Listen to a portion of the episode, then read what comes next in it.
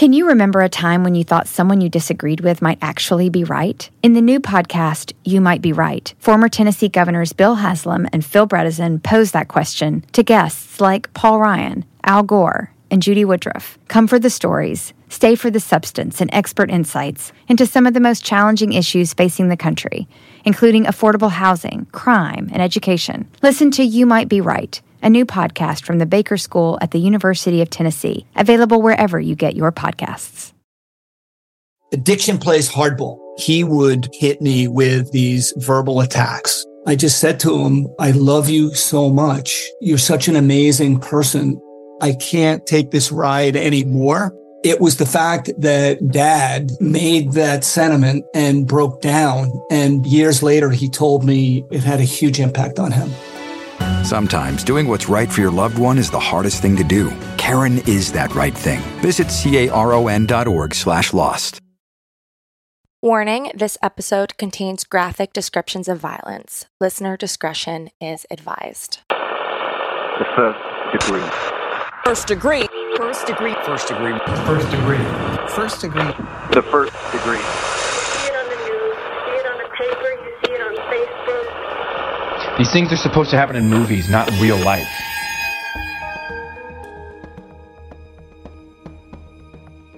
Um, and so for months, I used to think, well, I bet that, you know, whoever dumped her body was probably in those woods and saw us and is now going to come find us.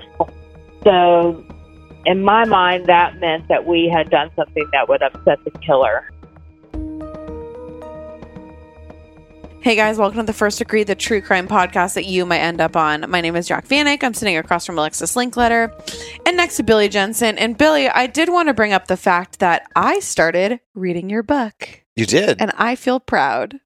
How far did you get? I'm on the Bear Brooks murder oh, chapter. Oh, really? The women, the bodies in barrels chapter, Yeah. or whatever it's called. So you know about my childhood right now. I do. And I was telling Alexis earlier that you are such a beautiful writer. And especially when you talk about your dad, it's so sweet. And I, I think you did like such a wonderful job. Thank you so much. And I really enjoy it. That it. means a lot. Thank you. yeah. It's I wish great. I could meet your dad. I know. I know. He seems like a great guy, but it's awesome. You, Yeah. di- I'm really excited to read the rest of it. I am doing it for. We have a, a book club podcast on the Lady Gang Network called The Stacks, Mhm. and I recommended that we read the book for that. Oh, that's awesome. Yeah. So if anybody else is reading Billy's book and wants to have a little chat about it, I'll be talking about it on the Stacks coming up. So it's kind of exciting. Awesome. Thank you so much. Yeah. Oh, um, Billy is emotional. I am a little emotional right now. I, That's really it took sweet. a lot. Well, we're all so freaking busy. I haven't read a book in years. so it was about time. And you know what? I'm going to start reading audiobooks or listening to audiobooks because it's basically like listening to a podcast, but then you feel smarter because you said you've read a book, hmm You can say you read a book with that. Absolutely. Oh my gosh. right? It's it's a life hack. Seem smarter. See, Listen to honestly, books. though, if I was listening to Billy on the audiobook, I would be so distracted. well, it is kind of funny Because I feel like I- I should talk back to him. Like, Yeah. I'd be like, shut the fuck up. yeah, You know? You- you- I'm like Billy. You sound like a fucking idiot. Yeah. You'd be like, but really? Yeah, exactly. Because, but like, if it was Billy, someone else, I'd be like, "Wow, Billy's brain is fascinating." But because it's his voice, It is a very. it's troubling. It is a very Just let's listen thing. to it at one and a half speed, then it'll sound like.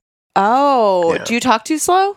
Should- No, no, but it'll it won't sound like me. It'll sound like somebody that is me, but on cocaine. On on, on cocaine. I love it. So I didn't talk about it last episode, but we are still doing our competition to win some free first degree merch by giving us a five star review on the Apple Podcast app. So when you do it, leave your Instagram. We'll be picking two a week, and you can pick out whatever you want from the merch store. That's right. Whatever you want, not just like, oh, we've got these three things. Get a sweatshirt; they're the most expensive. That's true. So what's today, Billy?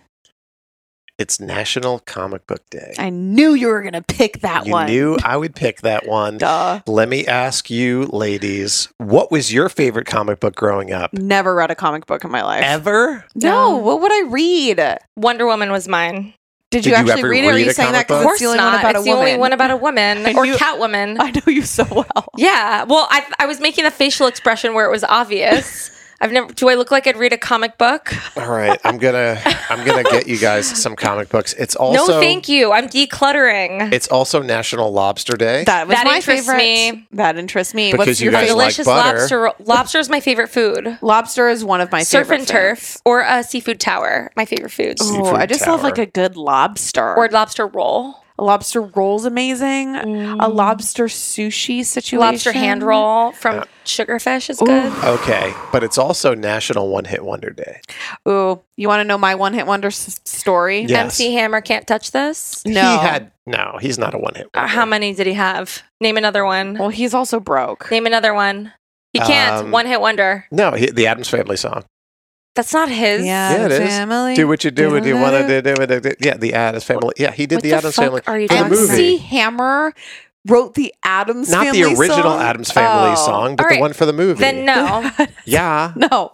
that doesn't count. Okay, can I tell you my one hit wonder story? Yes. Yeah. I used to hook up with um one of two twins that used to be I in know a one this, hit Jaron. wonder.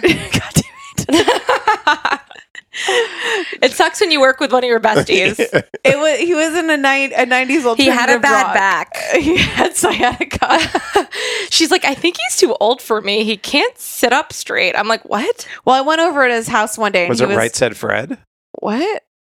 I'm too sexy. Was it that band? No, okay. it all was right. Evan and Jaron. They What was that song? just a, she, you're just the girl I'm looking for. I don't know. It was a '90s like alternative like Mm. pop song. no, they're not. But it was a one hit wonder. That was wouldn't. that was their most popular song. So Yeah, At least they had one. I heard that Delilah Plain White T's song. Hey there, Oh, I love Delilah. that. Awful. You- they used to come to our house and Yeah. hang out at Pink House. Demar, And so did the guy from uh, a lot of guys. Take a did. Look at My Girlfriend. Oh, He's the only one I got. yeah. Da-na-na. Travie. Gym Class Heroes. Yes, He used to yes. come over too. Yeah, Okay, but that was not that. Take a look at my girlfriend thing. That's from Supertramp. then. yeah. That they sampled it Yeah, for. that's a fine. Gym He's Class Heroes good. song. Yeah, they were great. Anyways, all right. Well, that's enough of that. So let's turn down the lights. and turn up your anxiety. because this could be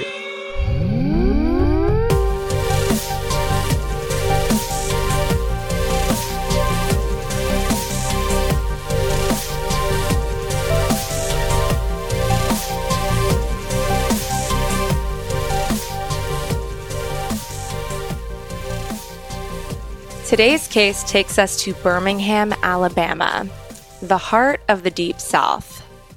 Birmingham's official website describes the city as nestled at the foothills of the Appalachian Mountains at the cross section of two major railroads. The city was once the primary industrial center of the southern United States. And at the height of the nation's manufacturing age, the city grew so fast in population, it was, maybe ironically, maybe not so ironically called based on today's case, the Magic City. The Cahaba River is the longest free flowing river in Alabama, one of the most biologically diverse in the U.S., and considered by many to be the most scenic rivers in the country. At the time, this area was serene, remote, quiet, and isolated. In July of 1986, a 14 year old named Elizabeth was running for track practice, and she and two of her teammates were running down a remote road that intercepted the river. In July of 1986, me and two friends of mine from Briarwood were running summer track with Mountain Brook. Um, Mountain Brook is the public school, and we were running track with them for the summer to get ready for cross country, uh, ninth grade cross country in the fall. And it was a run anywhere you want day, a free run day. So we were running through the neighborhoods of Mountain Brook. Mountain Brook's a very affluent uh, suburb of Birmingham. Nothing really bad, quote unquote, ever happens there, um, at least that you, you would see. So we were just running with abandon, you know, not scared, we're just having a good time. We were singing the Moody Blues song, Once Upon a Time in Your Wildest Dreams, at the top of our lungs. Um, as we got to the very end of the big hill that goes up to the high school, uh, we came across a bridge. As the teenage girls ran across the bridge, something compelled Elizabeth to stop and look over the railing at the riverbank below. At that time, it was a totally remote area. The bridge had woods surrounding it. Um, so we decided to walk across the bridge. And on both sides of the bridge is a little a little walkway. Um, so we stepped over um, on the side of the walkway and just randomly looked over the bridge. And what she saw was beyond her comprehension, and it would change her life forever. And down at the uh, bottom of the rocks, it was just a rocky bed. There was not any water. Um, there was a woman laying there, and she was spread eagle. Um, her legs were apart. She had blood on her, and she had blonde hair, and it was it was kind of back. And I remember just looking at her and thinking, wow, why is there a mannequin lying there on those rocks with ketchup on it? It just doesn't make any sense to me. And I, my mind just kept trying to make sense of what was going on because that's what your mind does in a traumatic situation. And so that's what I kept coming up with. It must be a prank, a football prank or something. They've thrown a mannequin with blood. Um, I was frozen in that spot. I couldn't move. My friends at some point did start moving. Then they came back and got me. They ran for help.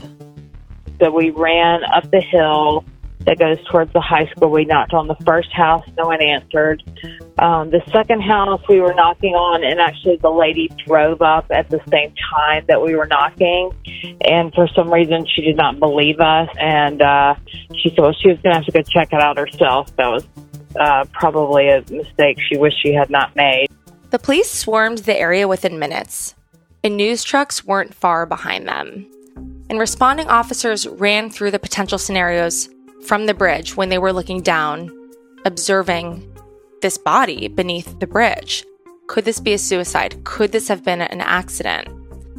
But once police got closer to the victim, it was clear that this was no suicide, this was no accident. She had multiple sharp force injuries, and her body had been terribly, terribly mutilated. She was nude except for some tattered knee high pantyhose and they could tell that she had been there for less than 24 hours based on the condition of the body. And one other thing they could glean with their naked eye was the fact that she ran for her life before she was murdered. The pantyhose that she had on were shredded on the bottom of her feet. The crime scene was like not, it's not like it is now where things are like taped off immediately. It was kind of a lax, a lax crime scene at the very beginning because um, we're just sitting in the middle of it. And at one point, I'm the one that was sitting on the curb and looked down and said, Hey, there's a trail of blood right here. Elizabeth pointed out to the police that there were smears of blood on the bridge. They instantly theorized that she had been thrown over by whomever had killed her. As the news trucks continued to arrive on the scene, murmurs of the victim's identity could be heard. When one of the reporters arrived, she was absolutely horrified to realize that she recognized this victim. She was a beautiful, blonde, 26 year old named Tracey Schoettlin. Tracey had actually interned at the reporting news station years before when she was in college. And Tracey's family didn't know about the murder yet but they knew something was wrong because Tracey hadn't come home from work the night before and they were worried sick as to why and they were trying to track her down. Tracey was always on time. She was extremely responsible and she would never just leave or disappear without any sort of explanation. And there's no doubt that Tracey's family was devastated upon receiving the horrific news. The police learned that Tracey was extremely ambitious, was about to enter into law school, and dreamed of becoming a lawyer. She was so determined that she'd taken the LSAT multiple times so she could get in. She was a type A person who strived for perfection. Her long term goals included graduating from law school and working with people who were underprivileged. She had been saving up for things she needed for law school by waitressing at the South Point American Cafe, and that's where she had vanished from the night before. Tracey's body was taken in for autopsy, and it was conducted the day after her body was found on July 15th. The coroner found no presence of alcohol or drugs.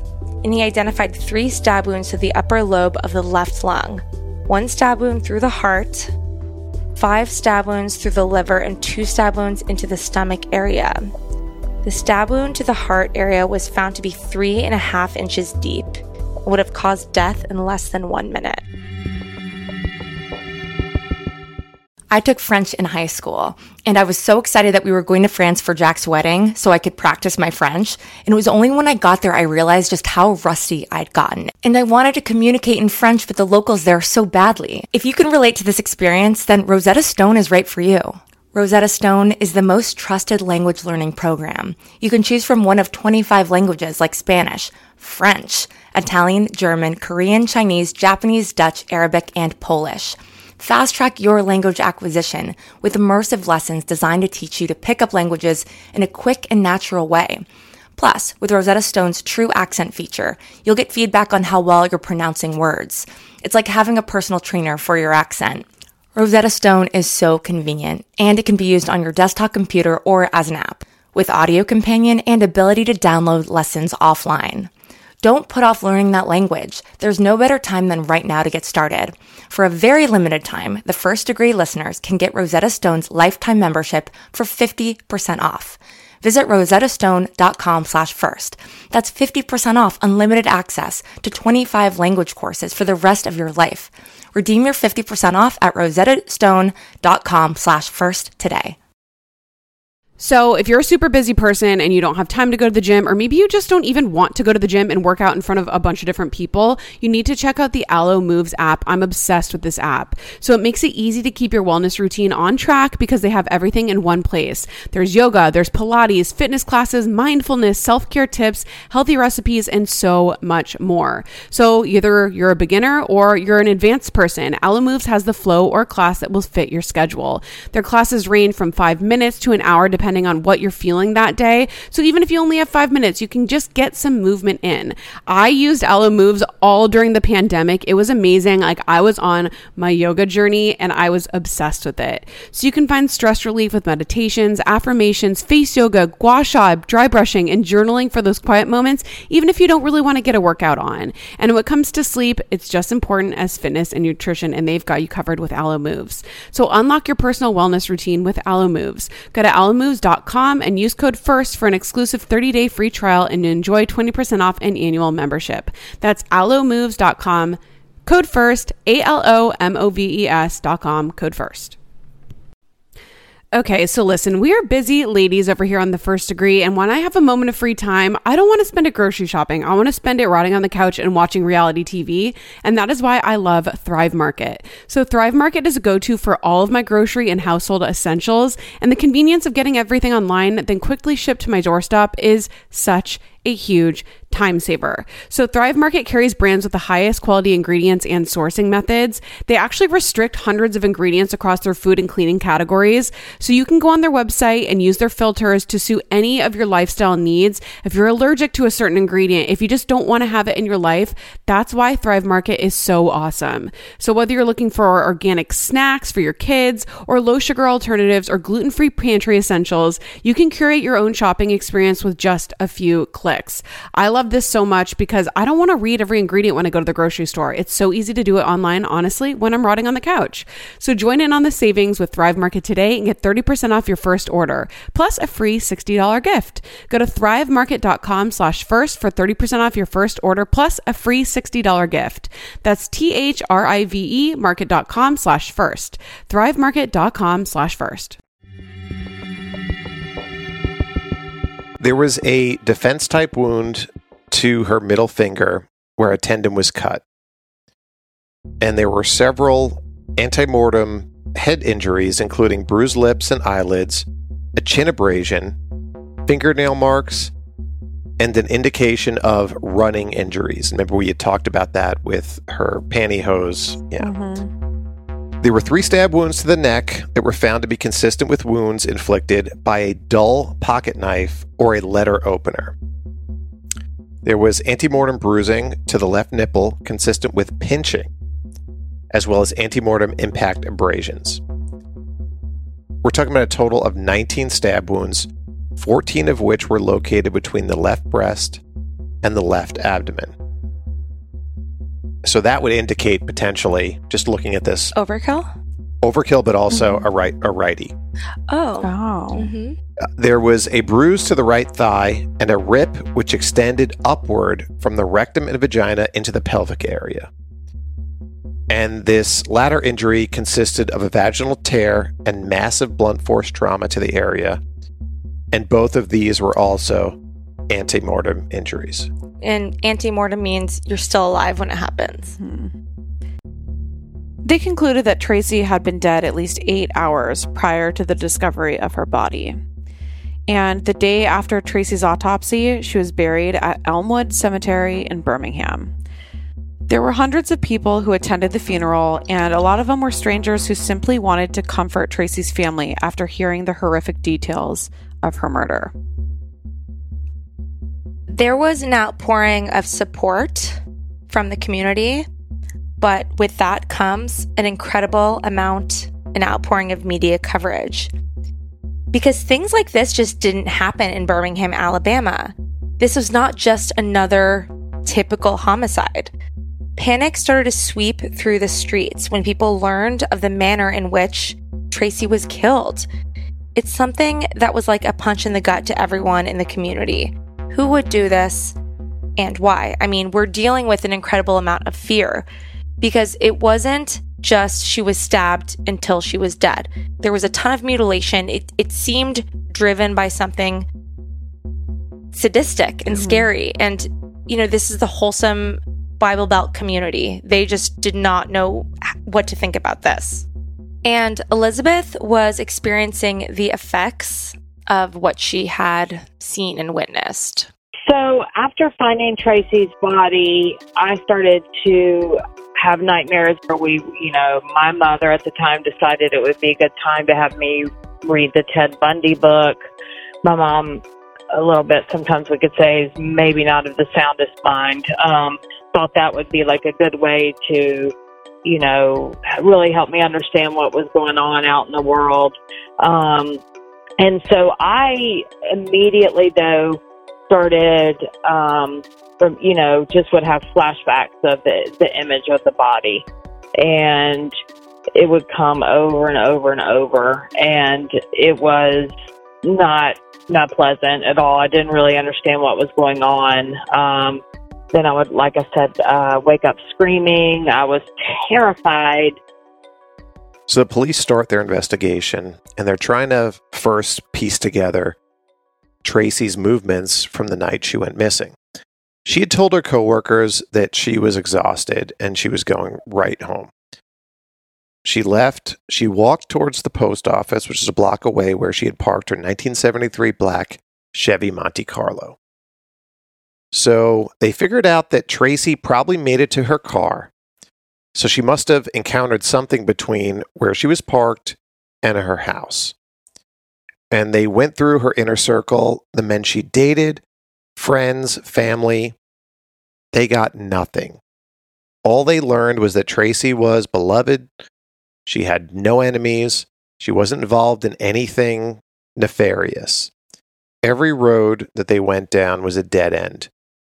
And her murder was really starting to look like some type of random encounter. So, the scene where Tracey was found was processed for evidence, and they concluded that this place at the bottom of the bridge was not where she had been killed. So, this was not a crime scene. Instead, it was a dump site. It was also 1986, which meant that DNA was in its infancy. There was not much that they could find that was really that helpful. And no DNA evidence was found. Her clothes were gone. There were no footprints. There was blood on the bridge that suggested that her body had been thrown to the bottom, but that's it. However, there was one speck of evidence that was found on Tracey's body, and that was a single piece of reddish glitter that was found on her knee. And glitter is pretty obscure. They had no idea what to do with this or how to really use it to find the person who had killed her. I think what also made it um, even more horrific is as details started to come out. You know, her vagina had been gutted. Um, she had been stabbed either 17 or 19 times. Her breast had been sort of like bitten a little bit, and you could see that from the bridge. Um, and then there was the glitter they found on her. So then it became in the community a hysteria of is this a witchcraft thing? Because in the 80s, growing up, everything was all about Dungeons and Dragons and serial killing, and or you know, do we have a Dungeons and Dragons witch murder going on? But there would be one more significant piece of evidence that would come up. A woman named Lily Daniels, she had read about the victim's murder and was walking to a store on the city's north side when she found the victim's partially burned driver's license on the ground. And she immediately called the police, and the police came and got it. And the cops spoke to her parents and learned that Tracey always kept her license on her in her pocket instead of in her purse. Police decided to hold back this info, so they didn't release this to the media.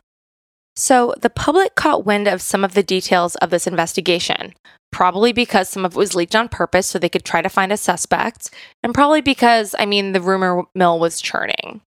So the notion that this could have been a random encounter horrified them, and they had learned that nobody in her immediate family or friends had been zeroed in on as a suspect. And everyone was worried that a serial killer could be on the loose.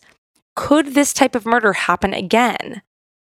And seriously, the entire town was on edge and believed that the next person was going to turn up dead any moment now.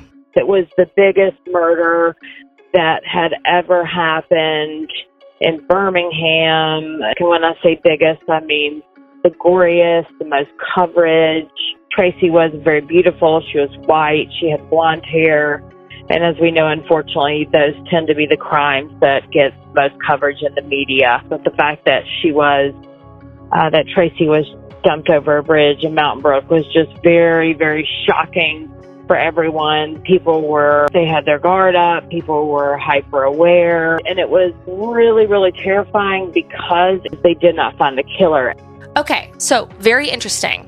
I personally was very curious about what glitter could be used for in terms of witchcraft because I see glitter as like a very commercially produced thing. When you think witchcraft, for me at least, I think like a bundle of sage or like frog's eye or, you know, it was like the things that they used in Hocus Pocus where they Yeah. throw random organic stuff in. But apparently, glitter Glitter is just not Is- something that you would. It doesn't have a connotation of not witchcraft. with like pagan or witchcrafty No, things. glitters is what you associate with a strip club. basic bitch. no, or crafting.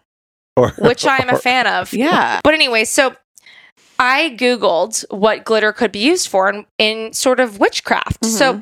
according to a post in the Witch Circle, which is a message board, it says also glitter acts as a booster of sorts to amplify intent and to explore effectiveness. Typically, the addition of glitter, and when they say effective, effectiveness, they mean of a spell. Right. Typically, the addition of glitter is best utilized in money spells, as it is symbolically more festive and celebratory. However, for spells requiring more of an instant razzle dazzle, which is one of my favorite terms, Yes. attracting new love, nailing a job interview, it doesn't shy away from serving its purpose. Plus, as it burns, it can be used as a form of divination, much like tasseography. Tasseography is a method for fortune telling that uh, uses tea leaves or coffee grounds or wine sediments. Oh. So are of they thinking yeah. like you throw some glitter in because it's all about where the water throws these pigments, Mhm. sediments. Yeah, Uh, yeah. I, th- I think that's what they're going for. Yeah. Interesting. Well, you ladies who have your glitter left over from your glory days, I guess you know what to do with it now. Spell. Exactly. Jacqueline, did you have a question?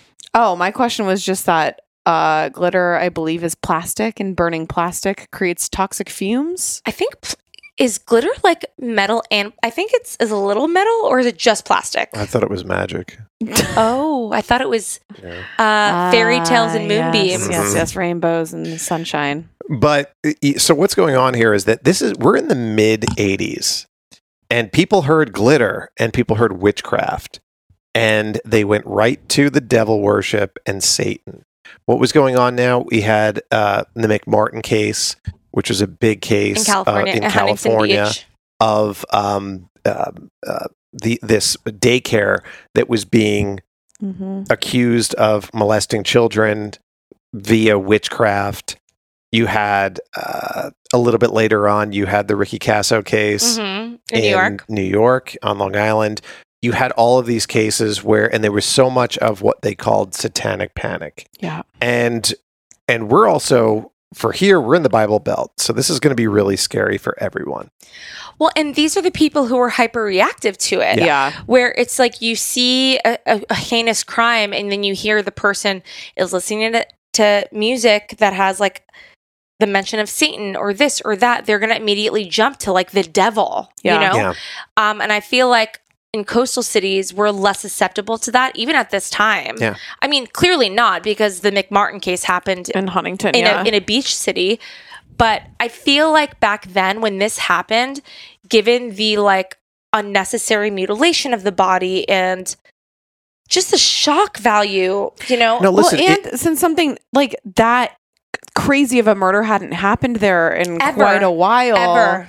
like that, it, it's not just like somebody turns up dead under a bridge. Like there's a lot more to that that is horrifying for everybody around. Yeah. Right. And that's the, you know, we're- we're talking about Birmingham, and Birmingham is one of the the most racially divided cities ever, and also conservative. And there were a ton of And religious. Of, mm-hmm. of horrible c- crimes that had been committed there. But when they saw something like this, um, and God and the devil and everything is so much of a part of their life on Mhm. Sunday, and then that branches out. That's where they're going to go. They're going to point to it and they're going to say, you know what? This can't be something that happened with a quote unquote Blonde regular hair. regular person. Uh, you know, they would do r- really bad stuff to people of color, but Oh, for yeah. them, I they would mean- be like, yeah, for them, they'd be like, no, this can't happen here. This has to have been committed by somebody that was under control By of the Satan. devil. Yeah. yeah. and it was such a big deal on the news all the time. You know, we hadn't found the killer, most gruesome body in Birmingham history. When are we going to find the killer? When are we going to find the killer? And it became a thing really where the media was stoking the fear of the community. Um, and so for months, I used to think, well, I bet that, you know, whoever dumped her body was probably in those woods and saw us and is now going to come find us because they had said that the police had said, you know, if we hadn't found her so quickly, they wouldn't have been able to get an ID that quickly and be able to work on the case that quickly. And there was no, um, her body hadn't uh, decomposed at all. So, in my mind, that meant that we had done something that would upset the killer.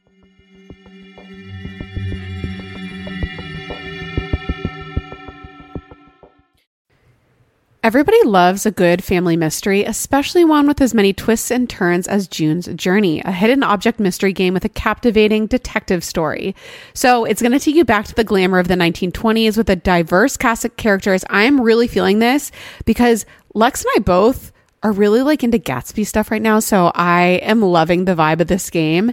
And you're going to step into the role as June Parker and search for hidden clues to uncover the mystery of her sister's murder. It's perfect for all of the firsties out there. There's mystery, danger, and romance as you search for hidden objects from the parlors of New York to the sidewalks of Paris. And you can customize your very own luxuries estate island. Think expansive gardens and beautiful buildings and collect scraps of information to fill your photo album and learn more about each character. Can you crack the case? Download June's Journey for free today on iOS and Android. June needs your help, detective. Download June's Journey for free today on iOS and Android. Fuel up fast with Factor's restaurant quality meals that are ready to heat and eat whenever you are. No prepping, no cooking, or cleanup needed. There's over 35 different options to choose from every week, including Calorie Smart, Protein Plus, and Keto. And there are more than 60 add ons to help you stay fueled up and feeling good all day long. Discover a wide variety of easy options for the entire day, like breakfast, midday bites, and more. Get as much or as little as you need by choosing your meals every week. Get started today and get after your goals. Plus, Factor is less expensive than takeout, and every meal is dietitian approved to be nutritious and delicious. For me, I was really struggling to get enough protein. I always do. But Factor's meals are protein packed and they're so good. And it's so easy when I'm slammed busy working in the middle of the day to just have lunch right there, not needing to do anything except heat it up. Head to factormeals.com slash first degree 50 and use code degree50 to get 50% off. That's code degree50 at factormeals.com slash first degree 50 to get 50% off.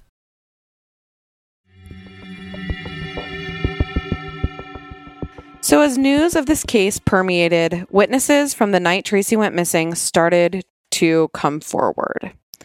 A man named James Dudley Parker came forward and told police that he had seen Tracey after she had left for work that night, and she was even still wearing her uniform. James knew Tracey because he'd worked with her at a restaurant a few years back, and on the night he'd seen her, they were at Tom and Jerry's convenience store at a gas station on the south side of Birmingham. He saw Tracey enter the store right before he did, and he stood in the cashier line behind her and watched her buy two quarts of motor oil. They acknowledged each other briefly, and then she walked out and was going towards a light blue car. And when James Parker left the store himself, he looked toward the left and he saw a man in a 1969 to 1971 blue Datsun or a Toyota. And it seemed like the man was waiting on Tracey. And he took a good look at him because he assumed that this was probably Tracey's boyfriend. Well, and Tracey was beautiful. Right, yeah, And so- she's like, he's, he said more in depth in an interview. He's like, well, you know, I worked with her once. She was this pretty girl. And I wanted to like see what her husband or boyfriend, what the deal Sure. was. It's the same thing as Googling. you know, Absolutely. who, who people's uh, significant others are. So the following day, when James found out about Tracey being murdered, he calls the cops right away, as you should, as you always should, and he gives a description of the man he had seen that was that he thought was waiting on Tracey. He described the person as a white male, 30 to 32 years old, with a dark uh, with dark hair worn in a ponytail. Now the police had something to go on, and they had a place to start looking for clues, which was Tom and Jerry's gas station. Right. So the police go to Tom and Jerry's and they speak to an employee there. And that employee tells them that yes, he remembered a blonde female around 26 who was wearing a restaurant uniform coming in and asking for assistance and selecting two quarts of motor oil. They then found Tracey's disabled black Chevy Monte Carlo nearby on 18th Street on the south side of Birmingham. But before doing this, even, I mean, the guy who worked at the gas station showed them. It was back in the day when you had a cash register that just spat out the long strip of sales. So he showed them like, listen, like it was like a dollar sixty nine for each quart, and they showed them like this was the sale. They they had a timestamp. I mean, it corroborated exactly what this other witness had said, Right. which made him very credible, and uh, made them believe the account of the person Tracey was with even more.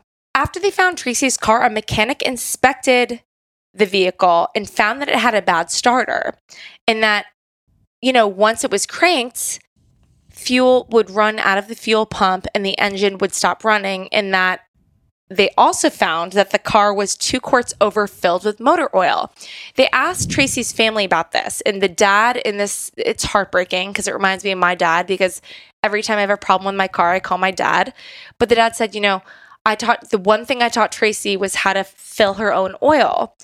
And it's the only thing she knew how to do. So if there was something wrong with her car, she thought she was out of oil or low on Mm. oil. And it just, you know, when something was wrong with her car, she It went, had to be oil. it had to be oil. And she went and she got oil and she tried to refill it herself. And it was like the car was two quarts over. Like her car was fine, but she's Yeah. like, oh, my dad taught me it's oil. Yeah. And she tried and it just breaks mm. breaks my heart.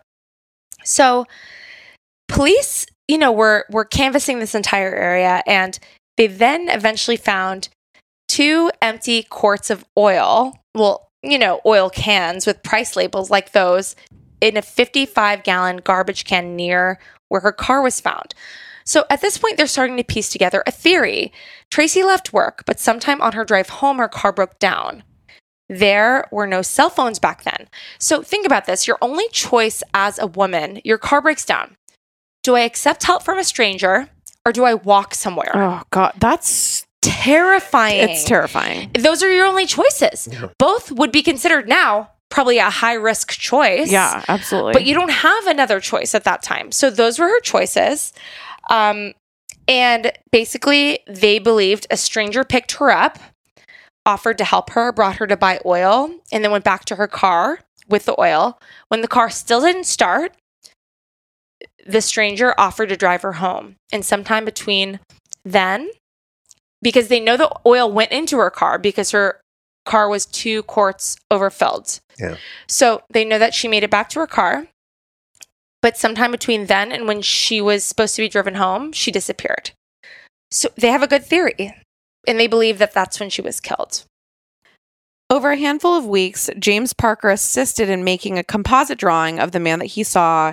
He reviewed hundreds of photos of mugshot books and accompanied members of the sheriff's department on several occasions to Southside night spots in an attempt to spot the man that he had seen on the night of the murder. James Parker was even put um, under hypnosis to try and shake some loose memories or identifiers of the suspect from that night, but nothing ended up working. And we've talked about this before in other episodes, but you know, something that I despise was was starting to come into this investigation. And it was I think it's important for this episode. It's another thing. It's 86 to to to put us in the correct time. understood. This was commonplace. We saw this in Katie Beers. Yeah. No, and, they, we- yes. and this was like this was big in Katie Beers. It was like helping to solve it. And this was later than this. Yes. The only reason why I like it is in a sense, and what we're talking about, everybody, is we're talking about psychics. Mm-hmm. and I don't believe in it, but what it does for for me, what I what the only reason why I think it's okay is because it gives the local press another thing to write about and keep it in the consciousness keep it keep it in the news cycle.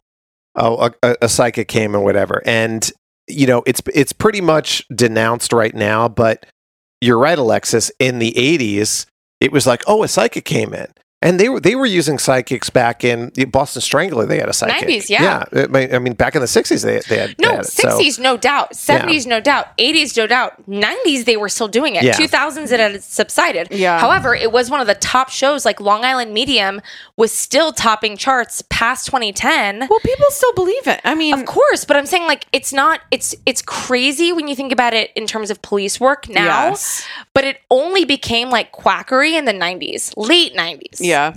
So they start calling and especially given the circumstances of the case because we've got the glitter the devil worship the severe mutilation of the body and also the intense media coverage so they're all coming out of the woodwork now Mm-hmm. Of course, because they probably feel compelled to based on their like clairvoyance And their visions. goodness. So months passed and any new leads were coming to a halt. So they had nothing to go off of in terms of who or why or what or anything else. They looked for prints, they looked for everything that they could given the limitations they had as far as their technology, and they had nothing. All they had was this little speck of glitter.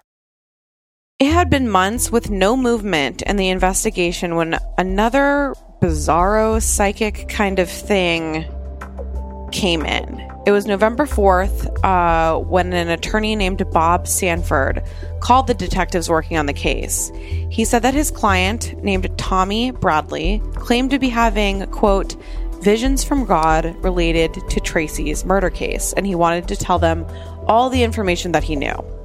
So the next day, the police met with Bradley and his attorney, and the attorney said to the police that Bradley would happily share whatever he knew as far as his visions if the police would tell them why he was being followed. The police were super puzzled by him because he was not being followed, especially not by them, and the police at this point were thinking that he was probably suffering from a mental illness, possibly experiencing some kind of a paranoia. So they did a cursory interview, but nothing this guy was saying was really holding any weight.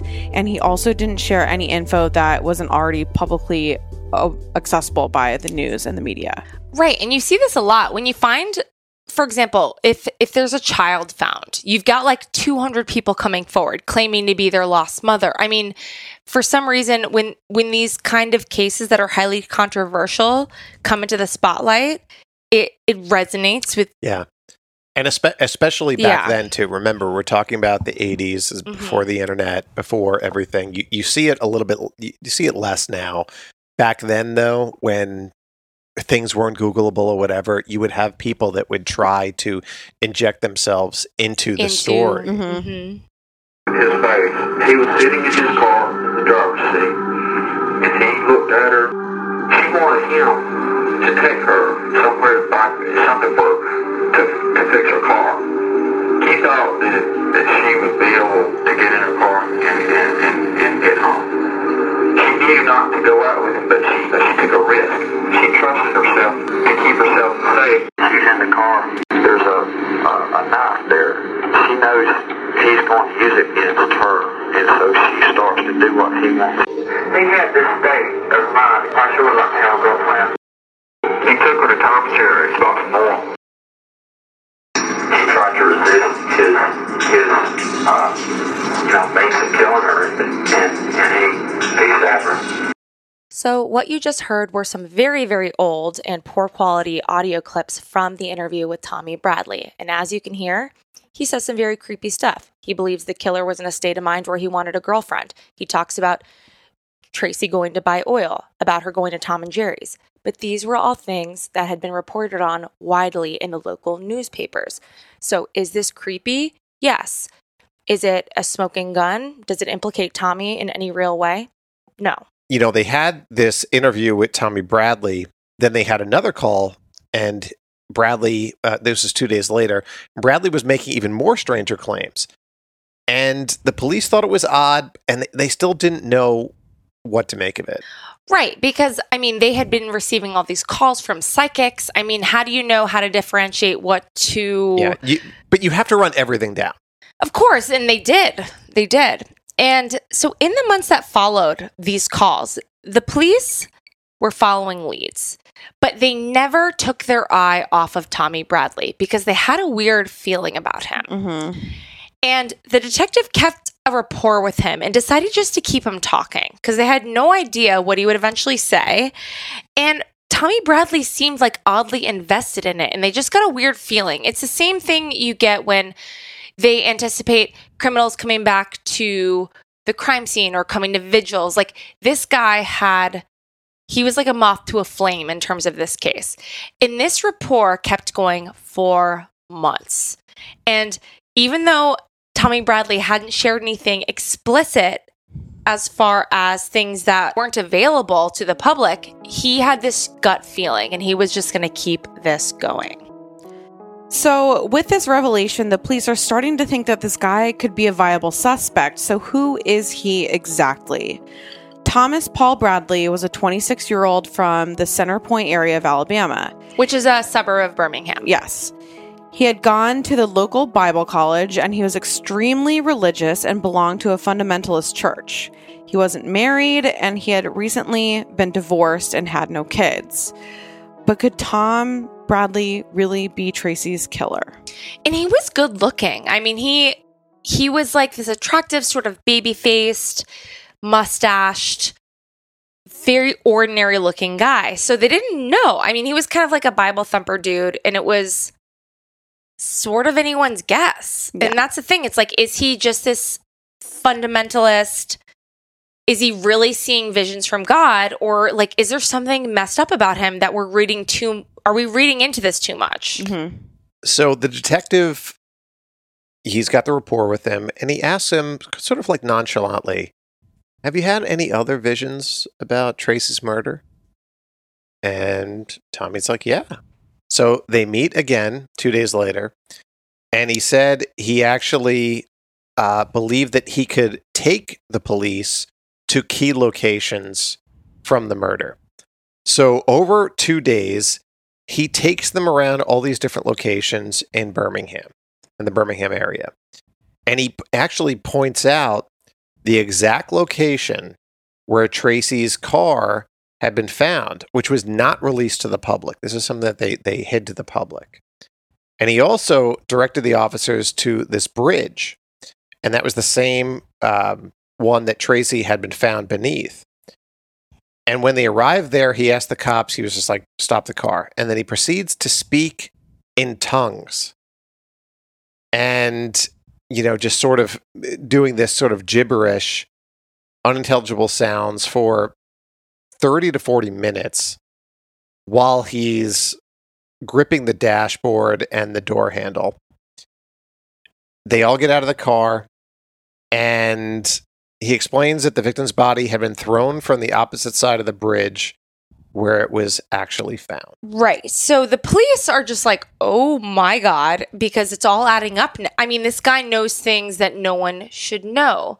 And they're not sure if his dramatics are are his uh, attempts at like feigning psychic ability or or feigning innocence. I mean, they're all trying to read his body language, but like in what he's doing, but no one's doing in that successfully because it's just very bizarre. But they had very, very many conversations with Tommy, and they were all recorded. And on these audio tapes, Tommy Bradley describes visions he had actually as the killer. And in one recorded session, he said, and this is a direct quote He's seen girls that he thought were attractive enough to go out with, even if he had to kill them before. And before we continue, I I think we should bring it up. He he's like an OG incel.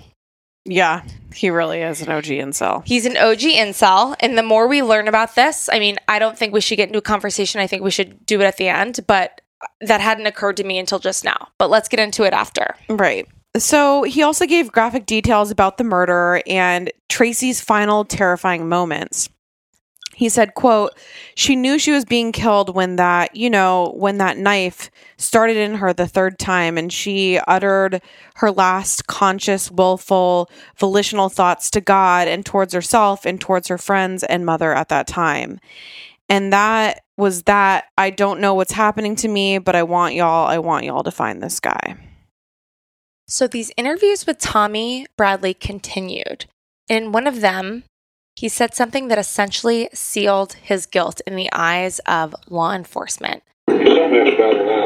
What Tommy Bradley says there is there's something else about her license, We might, we might have drunk it. We might have melted it with a cigarette lighter. in that the killer may have burnt it with a cigarette lighter.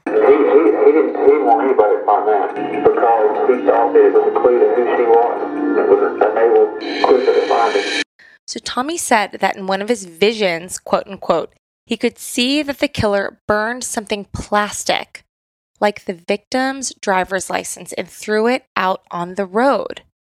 And this is one of the only pieces of information, like Billy said earlier in the top of the episode, when Lillian came forward and talked about finding her, the driver's license, they did not release this to the public. This is not something anybody else could know. But what Tommy said was, you know, he found he he saw in a vision that this driver's license had been burned, whether it's by a lighter or a flame, something to that effect. And that you know, the fact that he's privy to this information that only the killer would know, it really uh, nudged the police in the direction that this guy was involved. And he also knew that Tracey kept her driver's license in her pocket, in her jeans, rather than in her purse wallet. And that is something that just her family had told the police. He also knew that Tracey read The Power of Positive Thinking, the book. And that's something that the police also learned from her family. And uh, it's something he recounted over and over again when he said to the police what he saw in his visions.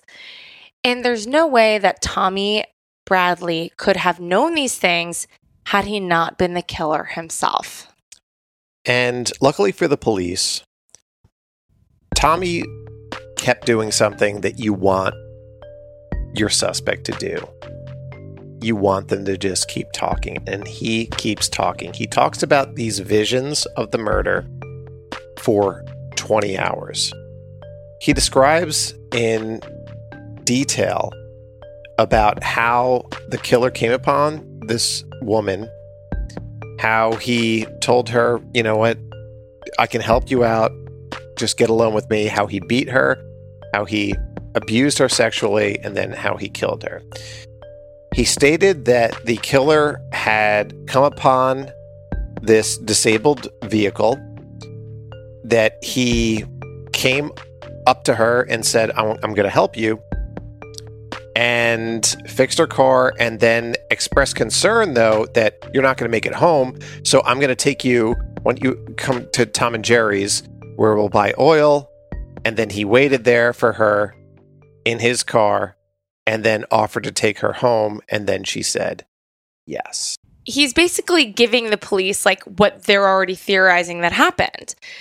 And he continued, he said that Tracey tried to run. And this is a direct quote that when the killer, and when he says the killer, I mean, this is essentially a confession. Yeah. When the killer realized that the victim was performing sexual acts only to save her life, he began stabbing her. That she started fighting him. That as he was killing her, he shouted, You ugly beast. That although she appeared to be dead after the third stab, he continued to stab her 8 to 14 more times to make sure that she was dead. That he then mutilated her internally, probably with an unusual knife with a big wooden handle or with a comb. That he performed witchcraft on her. That he took from her neck a gold chain with something hanging on it. And that when he realized that she was dead, he professed, I'm sorry. I'm sorry I killed you. He said Tracey knew, quote, she was going to be killed, that it was inevitable, and that the Tracey had authorized herself to be killed because she had willfully sinned. That the killer's motive was less in revenge based on a girl in his past. Incel. I'm mm-hmm. sorry. Based on a girl in his past? Get a grip, dude. Yeah. And in these conversations, Tommy Bradley described the killer as someone, quote, like me, as having an above average IQ, being well versed in the Bible, and strong willed. He said the killer loved blondes and loved to inflict pain during sex. And he also made sure to highlight that the killer was very concerned about his mother not finding out about the crime. He said that the killer, quote, feels that his mother would be very disappointed in him and that the killer had been molested by his mother when he was a very young child, and that the killer would come forward right now and be executed on public TV in front of the whole world if the killer could keep his mother from finding out he had done something like this again. Wow. We have to stop because it's very reminiscent of um, our last two episodes. Mhm. And you see this a lot in these sort of these mother hangups. Yeah. Well, listen, one of the most famous, you know, and, it, and it, it's fictional, but it does have a, um, Oedipus? a ring of truth. Well, no, I wasn't going to go with Oedipus. I was going to go with Psycho. Okay. Oh, You yeah. know, Mhm. you know, Of course. and, and It does have like a lot of truth in there. it, it really does. Yeah. you know, the relationship with his mom. We talked about this in the last episode, Mhm. though, that there are so many killers and serial killers that do kill like pretty strongly related to it's mommy slanted. the mom. Yeah. What's interesting about it, and I you hear all the time with women like daddy issues, daddy issues. You don't hear mommy issues that much Mm-mm. because men either bury it Yeah. or they carry it out. it's true. It's either you don't even know they have mommy issues because they just don't date a lot or they're like sort of loners Or just it, or it, they it's so it manifests in like an extremely volatile way. Exactly. Obviously. Yeah so the police start digging into their suspect, and they learn that Tommy was a former former high school chaplain. As a teenager, he was described as quote nice looking, clean cut, and religious. He is good looking. He is good looking. So they approached. He had actually had an ex-wife, and they approached the ex-wife to speak to her about Tommy.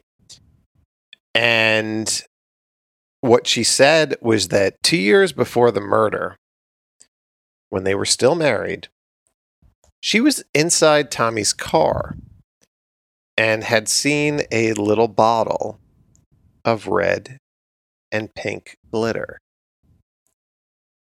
When she asked him about this, what's this glitter about? He said that he used the glitter to perform witchcraft, which is the first time he'd ever mentioned anything about witchcraft throughout their entire marriage.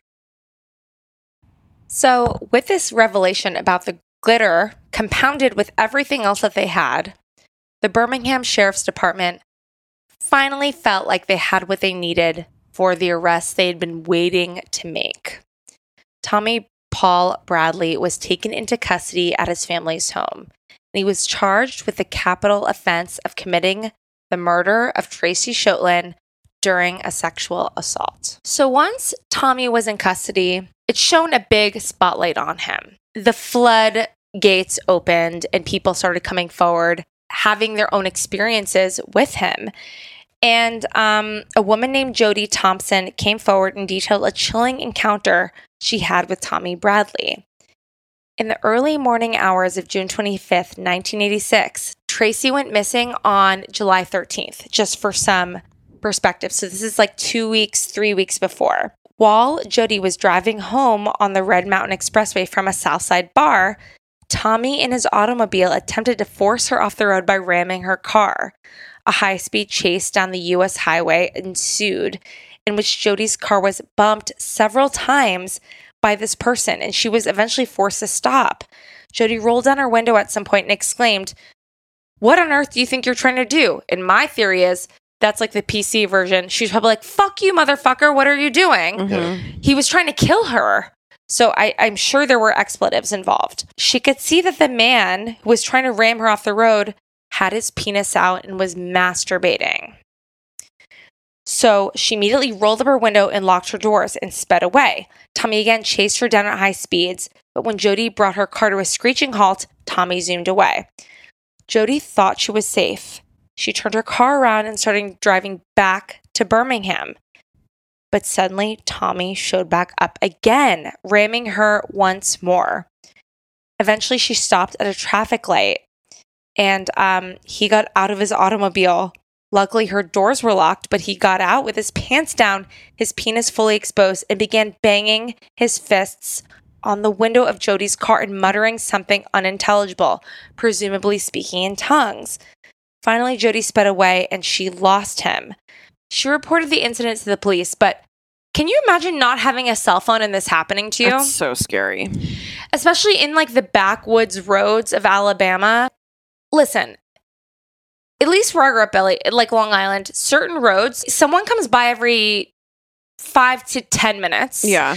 These roads are even worse than what I'm used to, which is five minutes. Yeah. This is like every 20 minutes, maybe, Maybe. you got Yeah, someone. may- maybe. This guy is ramming her, stroking his penis. It's like she knows this is a sexual offender. Like Yeah. that, what I just read is my nightmare. Yeah, that's terrifying. And uh, with no cell phone to call for help, you're you think you're about to die. Mm. It's just a nightmare. So, not surprisingly, that's not the only incident of him being a fucking creep. Another local young woman named Kathy Ledbetter came forward. She had yet another ominous story about him at 5:30 a.m. on July 10th, 1986. Three days before he murdered Tracey. Yeah. Kathy was on the south side looking for a gas station and she approached a car asking the driver if he knew where she could find one. He said that there was a gas station open a few blocks away. She said thanks and left, didn't think anything of it. And while Kathy was driving to find this place, she noticed the man was following her in his car. When she pulled into the gas station parking lot, he pulled up right beside her and she could see through the window that he had his pants down and was masturbating. She called him a sick motherfucker and ran him to the building, and Tommy drove away, thank God. And it didn't stop there. So the first one was in the last week of June. The next one was on July 10th. And then on July 12th, there was a woman named Karen McKinn. And she said that, and this is the night before Tracey's murder, she stopped at a Southside convenience store to use the phone. And she was attacked by Tommy. She said she walked past um, while she was on her phone. And then suddenly, out of nowhere, he grabbed her face and slammed it against the window. And he then grabbed her chest and ordered her not to scream. And then, but Karen screamed anyway, which he should always do, and just started hitting her with the payphone uh, receiver. And he had his pants down. He actually fled. And Karen reported this to the police. So what we've got here is he is he's ramping up. He's escalating. He's going from the last uh, week in June uh, to you know three days before the attack, a day before the attack, and he's When he's, trying. And also, he's beaten in the face by a payphone hmm with the last person he attempted to assault, um, which might just like amplify his frustration. Well, and these girls, not that they keep getting away, but he's not having the conclusion that he wants. So he's probably getting more pissed off. And you know, he's probably strategizing like, oh, I'm not nice enough. He's fuck. He's It- it- trial and error. It really himself. upsets me because it's it's all within three weeks. Yeah. No, because he's thinking like because obviously Tracey would not g- have gone into his car if, If his he pants tried- were down. Or if he tried to just like grab her head and Yeah. bang it against a window. So No, there was there was something He's between being finessed. He's Yeah, yeah. finessing his approach. there was Yeah. something between those those episodes where he's thinking, I can't do this. I can get this person in a vulnerable position if I don't have my pants down. Right. Which is insane. It's disgusting. So, given what we learned about the women who come forward and given what we know about the evidence that we have, the arrest is obvious. The indictment is cemented. Now, what the prosecutors needed was a conviction. And that would be a little bit harder to cement, as it always is, as even innocent people go free. But 59 witnesses total were called to testify, including his ex wife. Ruth Miller, who we mentioned earlier, who talked about the glitter. And like we said, she mentioned the glitter. She mentioned that he was a devout Bible reader, that he was fascinated by blondes, and that he dabbled in witchcraft. And according to an article for the Alabama Journal, she said on the stand, he told me he liked blonde haired, blue eyed girls and that he just liked to have a lot of sex. But in addition to that, during the trial, jurors also heard these hours of confessions that were taped by the Birmingham Sheriff's Department. They listened to everything he had ever said. So, not surprisingly, Elizabeth, who had discovered the body, who had discovered the blood on the bridge, was called to testify. The DAs decided that one of uh, the three of us had to testify. I'm, I'm also the one that found the blood. And I, I hate to admit this, there's such a sense of like teenage shame that goes along with this. But when like this huge case was going on and this huge, you know, all these articles and everybody's talking about it, there's, as teenagers, there's a tiny part of me that was like, man, this is a little bit cool.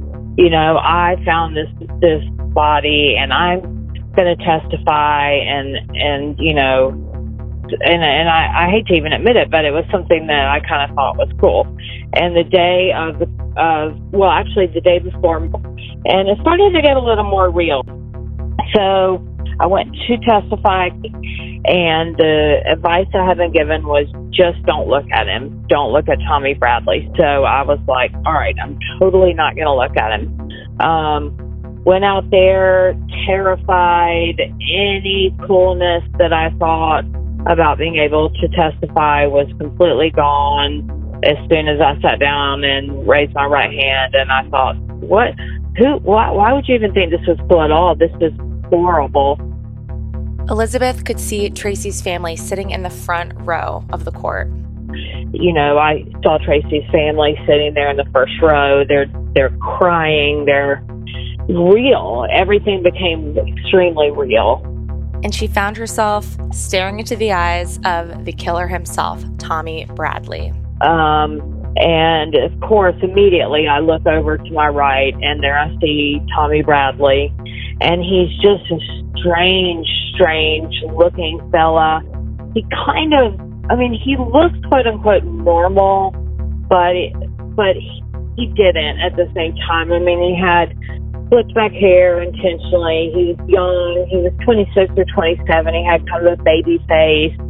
And I think that's one of the things that struck me though was his baby face but with these eyes and the eyes were just like hollow. It literally felt like they had nothing in them no emotion nothing. And i kept looking at him and he would just keep staring at me in this in this way that to me just felt so creepy and so terrifying. And again um, after I testified, I would think about it all the time like, oh, great, he's not going to kill them for finding the body soon. He's going to kill me because now he knows my name and the name has been in the papers. And now, you know, he's going to get out of jail and he's going to escape and he's going to come and he's going to murder me. And what was, I think, alarming to me is how I could not not look at him. He would look, turn around and look at the audience or the, I guess you call them the gallery all the time and kind of freak all of them out. And they'd because that's just not normal behavior. Tommy Bradley was convicted of capital murder and he was facing execution by the electric chair. However, the jury and judge spared him the death penalty and he was given life without parole. And Tracey's family went up to Elizabeth's mother actually after the trial and had some kind words for them. My mother said at the very end of the trial that the Schoettlin family came up to my mother and introduced themselves. And of course, she knew who they were.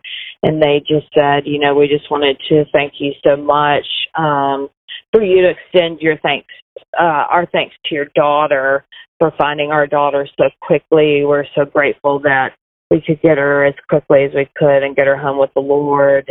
And um, we're just so sorry that she had to see her in that condition. And we wish that she could have met her under a different uh, under different circumstances, and they talked about what a lovely woman their daughter was. And I just remember, you know, even now it makes me feel a little bit tearful just thinking of this family that has lost their daughter, their pride and joy. She had entered law school. She was at the, you know, peak of her life. And they're such a kind family that what did they think about is me I've thought about them many, many years um, since then, and um, I know that the brother is still alive. Um, and so I'm thinking about writing him a letter and just telling him what his parents did, but also explaining how I have used, in some ways, his sister's death for positive and to help other victims of sexual assault and sexual violence in my career as a psychotherapist. Yes, so after this experience and after experiencing this trauma at a young age, and she also experienced some other uh, very traumatic events in college, Elizabeth actually decided to pursue a career in psychotherapy to help others. And not only did she help, you know, survivors of rape and sexual violence, like she just mentioned, but her own traumatic experiences allowed her a way to connect with veterans about some of what they are going and have gone through. And then also, surprisingly, been able to help veterans uh, where I work with soldiers who've come back from war um, through just the very, very small understanding I have of finding one body and knowing how much seeing one body um, messed with me and screwed me up and thinking about my soldiers who found multiple, multiple bodies, some being their people they knew, some being their friends, some being, you know, mass graves, some being people that they've never seen in their lives. Um, but it gave me just a teeny window of contact, but it it it did help out a lot in terms of being able to relate to the veterans as well. It's really incredible that Elizabeth managed to turn a horrible traumatic situation that she experienced when she was 14 into something meaningful. We've both read the book by Viktor Frankl, Man's Search for Meaning, and uh, the theme of that book is you find meaning in your suffering, great or small. It is the way to take the power back. And Elizabeth, you managed to do that as well as help keep Tracey's memory alive. So thank you. So, what did we learn today? You know, he he definitely has when you're looking at him, could could he have been a serial killer? That, that that's the question. Probably. Fuck yeah. I, he was definitely probably is. he was leading up he to it. he he confessed to it when he was talking about how the killer he he didn't want his mom to Yeah. see him do this again. Like Yeah. that's Well, right. And, and the he, way that he had attacked women. yes, and he didn't follow through, but he- yes, he, he was he was ramping all of this up, and masturbating while women were driving next to him. Yeah. It's just like this sick. this impulse. It's like a organized lust thing that he's just he's just not it- smart enough to control it. But, but it's weird though that he does control it with, with his last victim, and he does say that like I can't do that stuff. I've got to keep it in control what are you talking about? because he doesn't t- have his pants off because he had his pants off with every to with, lure her in. to lure Tracey. her in. Yeah, Oh well, no, he wised up. yeah, that's what I, that's what I mean Oh, though. right. So so he had He, encro- he He's like, He- oh, I can't have my dick out. I just have to Well, kill he her. had the wherewithal to do that, to which, control his impulses enough Yeah. to actually get her in the car. which shows that that you know, and He's we al- adapting. we yes, and we often talk about well, how many times are you're going to try to approach a woman masturbating and thinking they're going to get in the car with you? Literally every time, punch you in the face and call the cops. No Yeah. woman in this fucking world would be like, "This looks like a great car to get into while this guy is fucking Dude, jacking off." that's what I always say. I when I'm walking down the street and a truck drives by me and whistles and honks, I'm like, has that ever worked for you? Learn. Ignore me and I'll get in your truck. Motherfucker. Go make out with another girl in front of me, and I'll want Get to make your out with you. Listen, I passed a guy recently that was masturbating next to me. It's it's way more common that you than you would think.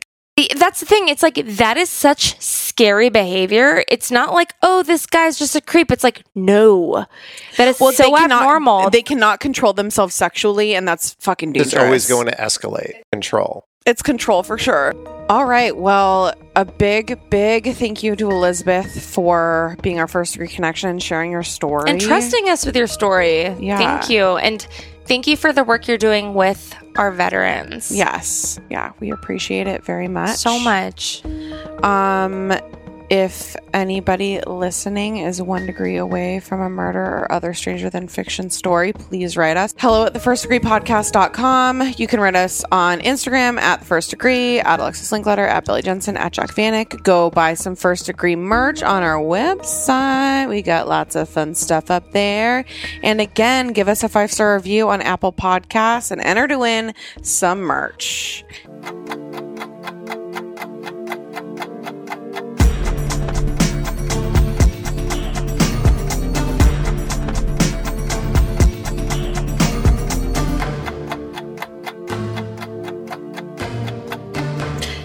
All right, so welcome back to our second installment of Killing Time.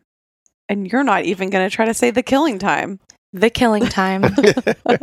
killing time. the killing time. Okay.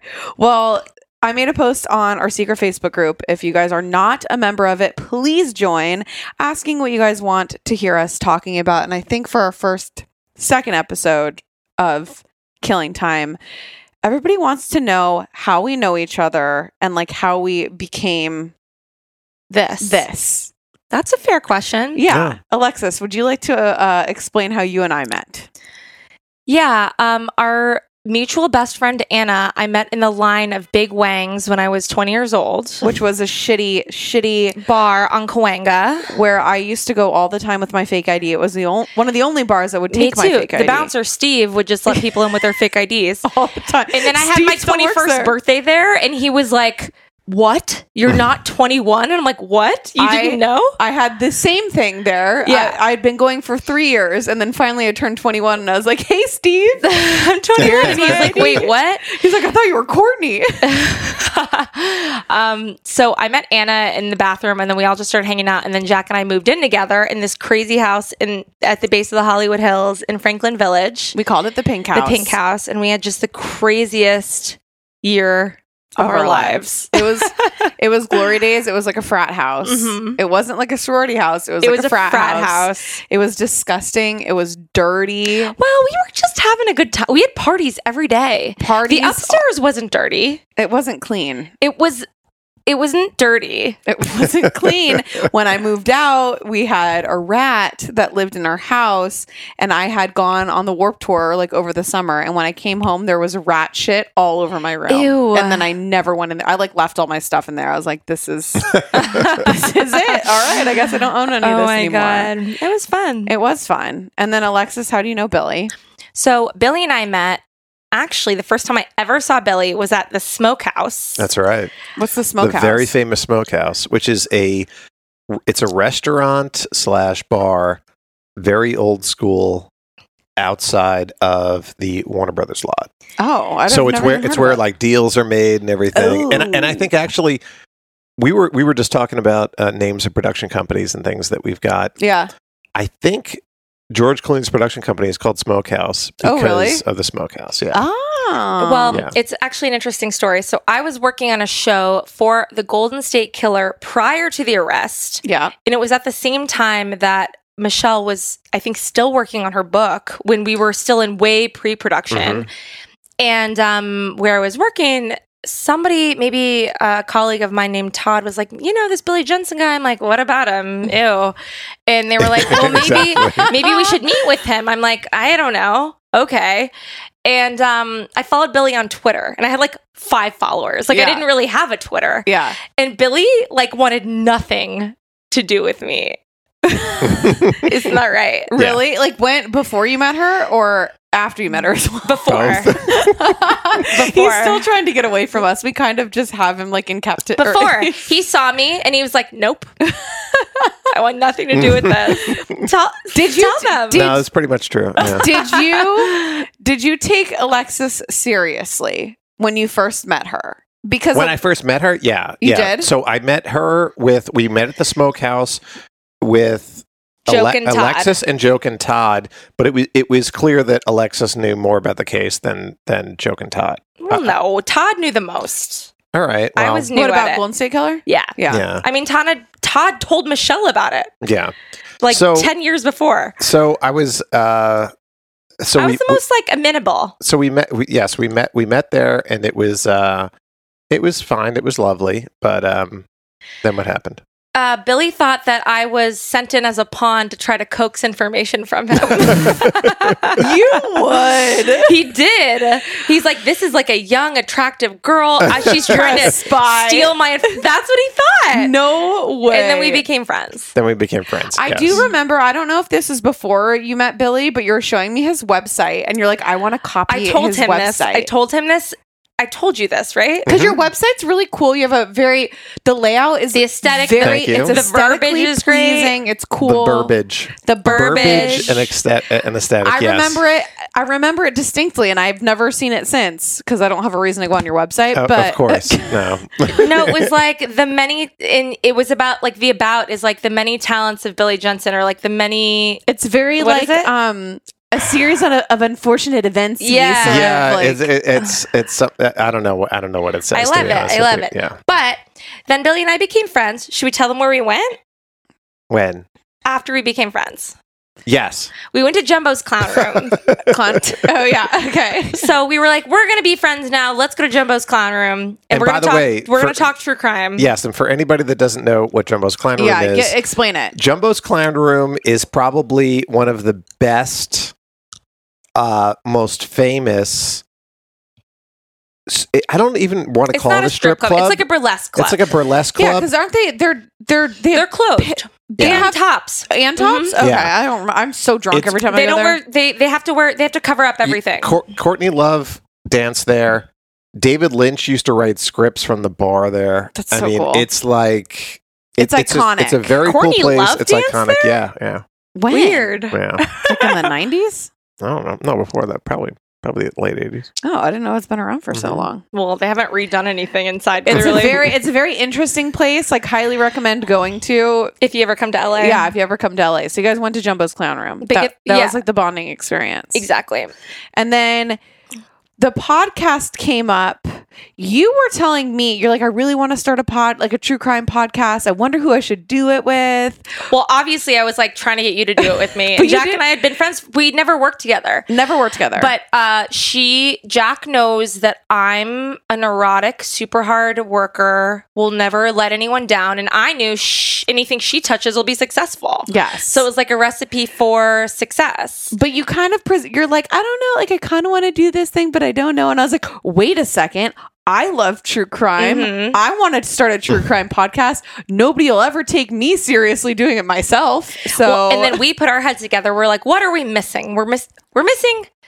Listen, I have credibility because I produce shows, but Billy's got like the real credibility you've and street cred. and true crime is mostly female fans, and we were not going to fly just us. Let's be real. No, they needed a man to lust over. Exactly. Enter Billy Jensen. They need a man to lust over and women to relate to. Yes. So it's like a winning combination to have all three. But um, we took Billy to To drinks. drinks. at the next to the Roger Room. yes. Yes. And, th- he was like, "Tell me what you got," and we were like, "Sup?" And me and Jac were like brainstorming at Soho House all day, talking about it. We had finally no, No, we, we, had were two meetings. We were brainstorming. I think when we first started talking to you, we didn't have the idea for the first No, degree. No, he's like, "What's your idea?" No, I And said, we're I like, said, well, "Hmm." what's the hook? Yeah. I don't want. There's a million true crime podcasts out there. What are we going to deliver that's different? I like both of you. I, I would Oh, love. I would- I, would love to hang Do out with you? you, me, the stranger. but He's like, Jac, I like your I like 300,000 followers. your three hundred thousand followers. That's a recipe your for success. retired emo kid and shirt. do you like my work ethic? and I like your work ethic. But what are we going to do? What's going to be? I know how to produce a TV show, Yes, so I know how to what- produce a what's going to be different than any hook. other true crime podcast? And then you guys went back to the woodshed. Well, for like months. No, uh, it Jac took- and I took it took well, a long we- time. It was a year between when we first started like brainstorming to when we actually released the Yeah. first episode of the podcast because we were brainstorming. We're like, what's the hook? What's going to make us different? We're going back and forth. And one day when we're just hanging out, we were both talking. I was talking about Nanette. And I was like, oh, it's weird that I like uh, a mother of one of my like girls on my cheerleading team like killed her husband, and then you were talking about your story, and we're like, it's pretty crazy that there's so many people that are one degree away from something, mm-hmm. but you don't really talk about it. No, and it's it, I think it really just shapes you in a lot of weird ways and I mean like the episode we did today, I mean she s- discovered the body of somebody and it shaped the trajectory of her life. Yeah.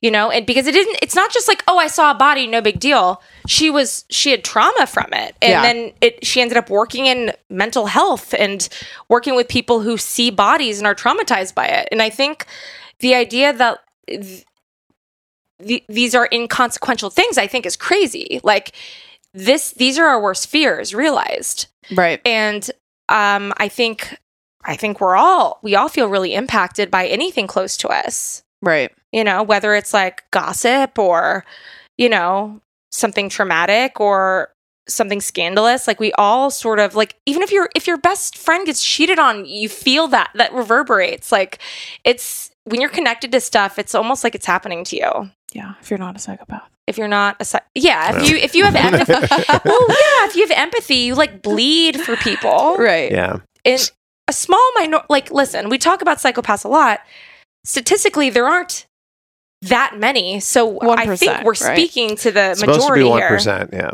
But is it is it more because how do they really know? I don't know. Have you read the psychopath test? Yeah, I haven't read it in a long time, but I have read it. Yeah. Yeah. So, I mean, yeah, they become CEOs or, or killers. Yeah. That's what happens. Or, wish it was or, me. you, or you date or, them. or politicians. i wish I- was sometimes I do wish I was a psychopath. I feel Dude, like life would be a lot easier. so if you much richer. psychopath. So much richer. and you didn't need friends Probably- you didn't need human connection I know you're they're not happy, but you'd be they don't need probably happiness content. they don't need happy they just live for pleasure Yeah. they just do what's pleasurable they don't need happiness Yeah. Imagine that Not needing happiness? Ugh. That sounds nice. well i mean i clearly don't need it because i haven't had it my whole life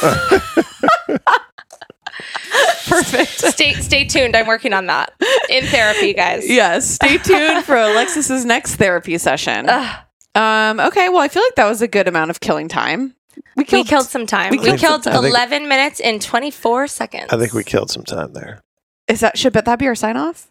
I think we should. Well, I think we'll we killed. on it. I think we killed enough time. I think we killed. We'll figure it out. Somebody give us a recommendation. Yeah. Thanks for uh, killing some time with us. Yeah. Yeah. Adios. Ta ta. Killed some time, bitch. Is America's primary system working? Is the Electoral College still the best process for electing a president? Could a third party candidate ever be successful? In a new season of You Might Be Right, former Tennessee governors Bill Haslam and Phil Bredesen gather the country's top experts to explore these issues and more as we approach the 2024 presidential election. Listen to You Might Be Right, a new podcast from the Baker School at the University of Tennessee, available now wherever you get your podcasts.